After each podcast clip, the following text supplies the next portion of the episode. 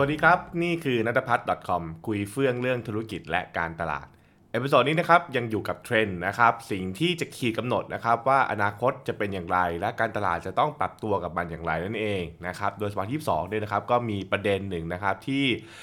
เรียกว่า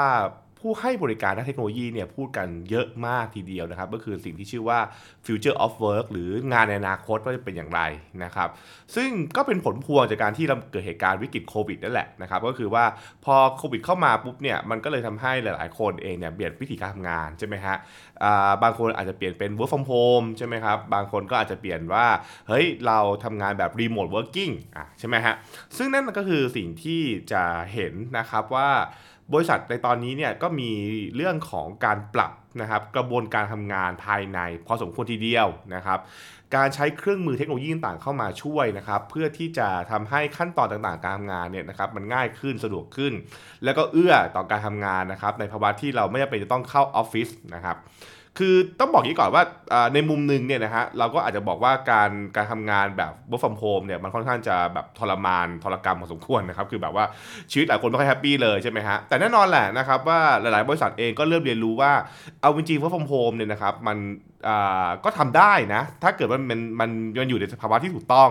และทำกับแผนกที่ถูกต้องนะครับก็คืองานบางตำแหน่งไม่จำเป็นจะต้องเข้าออฟฟิศก็ได้ใช่ไหมฮะ อย่างที่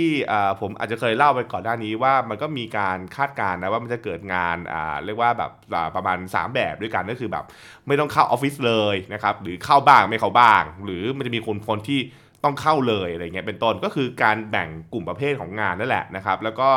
คนบางคนก็คือรีโมทไปเลยร้อยเปอร์เซ็นต์นะครับ ซึ่งจริง ๆ เรื่องนี้ก็เคยเคยเป็นประเด็นครั้งหนึ่งนะที่ต่างประเทศเองก็มีการพูดถึงกันว่า ในพวกบริษัทสตาร์ทอัพเนี่ยนะครับก็คือคุณไม่จำเป็นต้องออฟฟิศก็ได้ใช่ไหมฮะคุณก็ไปเช่าอ่า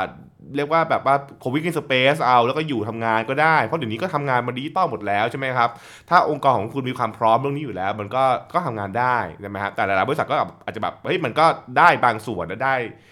บางส่วนทำไม่ได้ใช่ไหมครับ นั่นก็คือสิ่งที่เทคโนโลยีจะเข้ามาอย่างเช่นพวกซูมนะครับหรือ Microsoft อย่างเงี้ยนะครับซึ่งเขามีพวกซอฟต์แวร์ในเรื่องของการทำงานนั่นเองนะครับก็จะบอกว่าเฮ้ยมันต้องมีเครื่องมืออะไรบ้างในการที่จะออกแบบนะฮะกระบวนการทำงานให้เกิดขึ้นนะครับการทำพวกไฟล์แชร์ลิงการทำพวกระบบเรียกว่าระบบขออนุมัติ ERP อะไรต่างๆอะไรเงี้ยใช่ไหมฮะนะครับมันก็จะเกิดขึ้นนะครับเพื่อให้เราไม่จำเป็นจะต้องอทำงานออฟฟิศกันได้นั่นเอง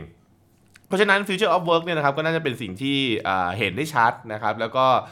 หลายๆออฟฟิศเองก็ทำกัน ผมจะพูดเรื่องนี้นะฮะพวก Remote Working ใช่ไหมฮะเรื่องคือแบบว่าทำงานไม่ต้องเข้าออฟฟิศแล้วทำงานจากไหนก็ได้ใช่ไหมครับ แล้วเรื่องนี้มันเกี่ยวอะไรกับการตลาดนะครับ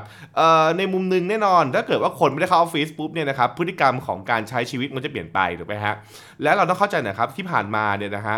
อุตสาหกรรมจำนวนมากเนี่ยนะครับก็มีวิถีชีวิตแบบแบบเข้าออฟฟิศใช่ไหมฮะและนั่นทำให้วิถีการตลาดและ customer journey ก็จะอยู่กับเรื่องของวิธีการที่คนต้องออกไปใช้ชีวิตที่ออฟฟิศเช่น การเห็นสื่อโฆษณาการแจ้งใช่ไหมครับการเดินทางต่างๆใช่ไหมฮะพฤติกรรมการซื้อสินค้าอ่าอย่างเช่นสินค้าข้างออฟฟิศเป็นต้นใช่ไหมครับ ต้องกินกาแฟก่อนขึ้นทำงานอะไรอย่างเงี้ยใช่ไหมฮะเพราะฉะนั้นคือพวกนี้มันจะมีผลนะครับกับเรื่องเมื่อคนเนี่ยจุนส่วนหนึ่งเนี่ยนะครับ มันจะเปลี่ยนพฤติกรรมการใช้ใช้ชีวิตไป เช่น ฉันจะย้ายไปทำงานออฟฟิศไม่ทำงานที่ออฟฟิศแล้ว ฉันจะไปทำงานที่ร้านกาแฟแทนใช่ไหมฮะ หรือฉันไม่ต้องเดินทางแล้ว ฉันทำงานที่บ้านใช่ไหมครับ หลายๆคนก็เริ่มปรับตัวว่า โอเค เรา work from home ดีกว่านะครับ ไหนๆกระแสโควิดก็ยังไม่ได้จางหายนะครับมีการพยากรณ์ว่ามันอาจจะอยู่เราไปอีกประมาณ 2 ปีไปอย่างน้อยใช่ไหมฮะ เพราะฉะนั้นหลายคนก็แบบว่า เอ้ย ฉันทำงานที่บ้านดีกว่า หลายๆบริษัทก็ปรับตัวใช่ไหมครับ ซึ่งตรงนี้แหละมันก็เลยจะนำมาสู่ประเด็นว่า แล้วธุรกิจเนี่ยนะครับจะออกแบบบริการหรือออกแบบสินค้าที่ตอบคนกลุ่มนี้ได้หรือเปล่าว่าเองนะครับบางคนก็จะคุ้นเคยกับการทำงานโดยไม่ต้องเข้าออฟฟิศแล้ว เรามีบริการอะไรนะครับที่ออกมาตอบคนกลุ่มนี้ได้บ้างนะครับ สินค้าแบบไหนจะตอบคนกลุ่มนี้นะครับ บริการอย่างไรนะครับที่น่าจะโดนใจคนกลุ่มนี้เป็นพิเศษนั่นเอง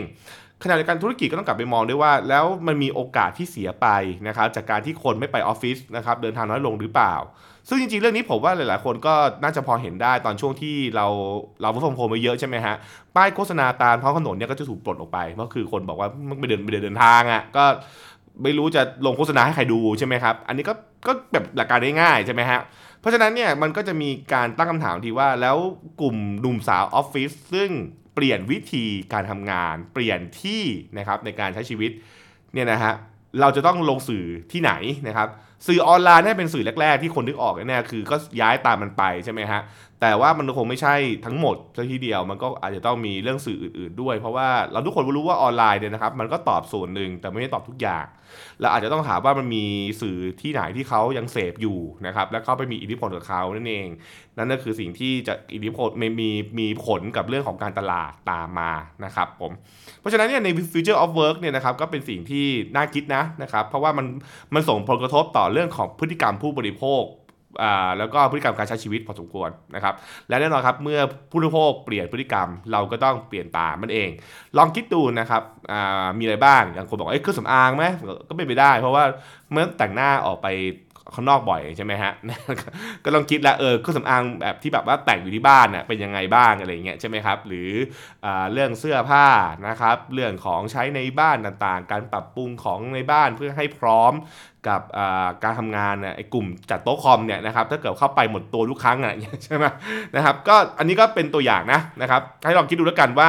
มีอะไรบ้างนะคิดที่คุณจะต้องไปทำงานต่อนะครับผมอะแล้วเดี๋ยวใน episode หน้านะครับจะลองหยิบเทรนด์อื่นๆอีกนะฮะจริงๆมันมีเยอะมากที่ที่เขาพูดกันว่ามันจะเป็นหนึ่งในสิ่งที่เป็น